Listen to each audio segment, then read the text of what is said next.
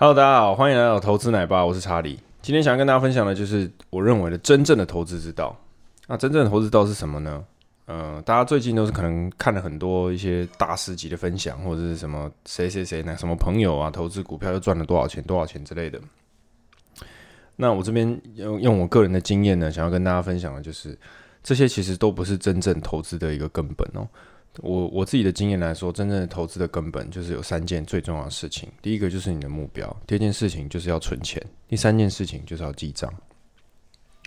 把这三件事情拆开来讲，第一个目标，目标就是呢，因为最近在整理一些旧的资料的时候，发现一张纸哦，非常有趣。这是我当初在呃大概可能接近十快十年前吧，那个时候的一个记录。就那个时候设定自己的目标呢，是希望。嗯，可以累计，就是透过投资理财呢，可以累积到三千万左右的一个资本。好，今天早上这张纸是讲些什么呢？好了，来看看，当初这张纸上呢，设定好的目标就是大概希望自己呢可以达成，就是退休的时候大概有个三千万左右的台币，好这样子的资本。然后呢，那时候的预想情况是把百分之七十放到股票。希望能够有个五趴六趴的回报哦，那你简单来说就是两千万左右放到五六趴，那一年是不是就一百多万？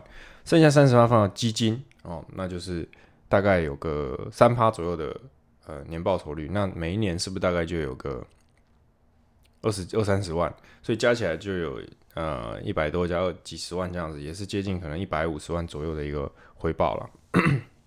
好，那当初设定目标是这样子，然后。那时候还非常认真的把自己的月薪啊，应该说把自己的年薪跟呃太太的年薪两个人年薪呢加总起来，然后呢分成几个不同的百分比，八十趴、七十趴、六十趴、五十趴、四十趴，用不同百分比去试算，说哪一个开销是比较合理的状态，那剩下的钱是不是就是呃扣除开销的钱，就每个月拿到薪水之后，先把那个部分给存下来。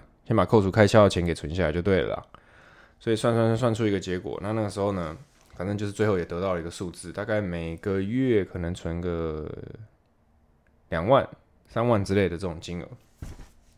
好，这就是那个时候的目标。目标明确了之后呢，就要开始存钱。那存钱其实真的是一个非常重要的事情，因为你没有资本，你就不要想要投资了，就是这么简单。那因为你。呃，其实股票市场是整个资本主义里面，我认为是最有效率的一个市场了。那如果说你能够用钱去滚钱，其实才真正最快的。你用自己的时间去换钱，绝对会是最慢的。然后你用呃投资啊，就是说，比如说你去开公司，然后什么，这可能是也算是一个相对来说是用钱赚钱相对快的部分。但是真正你用投资在非常伟大的公司，像是 tes 呃那个。像是 Warren Buffett 啊，跟 Charlie Munger 他们讲的，投资在伟大的公司上面的时候，这个赚钱的呃钱去增长的效率呢，会是最高最高的。好，然后呢，在第三个事情呢，就是记账。那记账到底有什么重要？因为记账呢的重点就在于说，如果今天你连你自己手上的钱你都管理不好的话呢，那如果你投资，就算你赚了非常非常多的钱，你也是很快就搞不清楚怎么莫名其妙就都花光光了。所以呢，记账这件事情其实也是非常重要的。好，嗯，那其实我觉得这三件事情就是真正的投资之道了。其实也讲起来很简单，做起来不是那么容易了。那因为呃，设定目标，每个人的嗯开销的状况不同，家庭的状况不同嘛，所以每个人可以选择自己合适的目标，自己认为觉得安心的一个目标，那存钱的方式也是每个人各有不同啦，因为，嗯，基本上很多人会觉得说，反正我就是尽量省啊，省省省省下来，然后呢，所有剩下的钱全部拿去存。我跟你说，你这样做绝对不会持久的。为什么？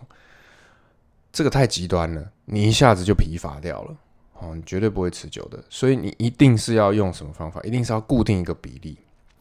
所以简单来说就是纪律。你的存钱一定要按照一个固定的比，比如说你就抓好每个月的存的金额就是薪水的三十趴，那你就把这三十趴每次拿到薪水就先存进去某一个户头，完全不动用。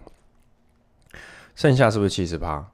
七十趴你拿去平常的开销之后呢，有的时候诶，说不定会剩下多一点点，然后有的时候呢，可能稍微不足，那这部部分你就刚好可以作为一个算是一个弹性，就是多的呢，你可能可以先存下来，那你下个月可能就万一突然临时有什么开销的时候，就不会这么呃金额达不到。那如果说是有少的话，你可能就可以从其他比较呃多存的月份来弥补这个部分。好，那固定趴数还有一个什么好处呢？就如果说你今天把你的，比如说每个月就是开销薪水的百分之七十这样子，那其实实际上你这个月只花了百分之六十，剩百分之十，你甚至可以用来奖励你自己，啊，作为一点怎么讲，就是阶段性目标达成的一种奖励。那我觉得这样子都是不错的。所以目标、存钱、记账啊，这三件事情是相辅相成的，你一定要每一个都很扎实的把它做好，这个才是真正让你可以走上。正确投资之道的的方法。那记账这个部分，我建议大家也是要做确实。我现在手机什么平板非常方便哦，你每天拿着手机走来走去的时候，你可能用手机在滑 IG 看 Facebook 的时间，都比你记账时间多报多少倍哦。所以千万不要讲说没有时间记账，就是用很简单的方法，那用你最轻松、最轻松的方法。像我个人习惯呢，就是我在每一笔消费的当下，我马上就记起来。现在很多都是手机支付嘛。所以支付完当下，你都还在用手机，你就马上去把这个记账的 App 放在一个最显眼、最显眼的地方，然后马上把它记下来。这样子你就绝对不会忘记了。记久了呢，你就会变成习惯。因为现在有的时候哈，人真是非常健忘的。你不要说你前一天花了哪些钱，你刚刚中午吃什么东西，可能现在问你你就忘记了，就是这样子。所以记账这件事情一定要做确实。一定要当下马上做，把你的脑容量的空间给它释放出来，尽量少去占用你脑容量，去还要记一些事情的这个空间哦，赶快把它记一记，赶快记下来就好了。然后呢，记账有个非常非常非常棒的地方，你每个月可以回头去看你到底在什么类别上花多少钱。我相信大家一定如果有信用卡，一定有这种感受。就是每一次你拿到信用卡账单的时候，你都觉得奇怪，我真的有花这么多钱吗？但是如果你真的仔细去看那每一笔消费到底是什么内容的时候，你就发现，哎靠，真的就是每一笔都是你花的钱呢。只是你没想到，哇，累积起来这么多。没错，存钱跟记账也是一样的道理，积少成多。所以各位千万一定记得要好好的记账，好好的记账才能帮助你好好的存钱，也能好好的帮助你达到你的目标，就是这么简单。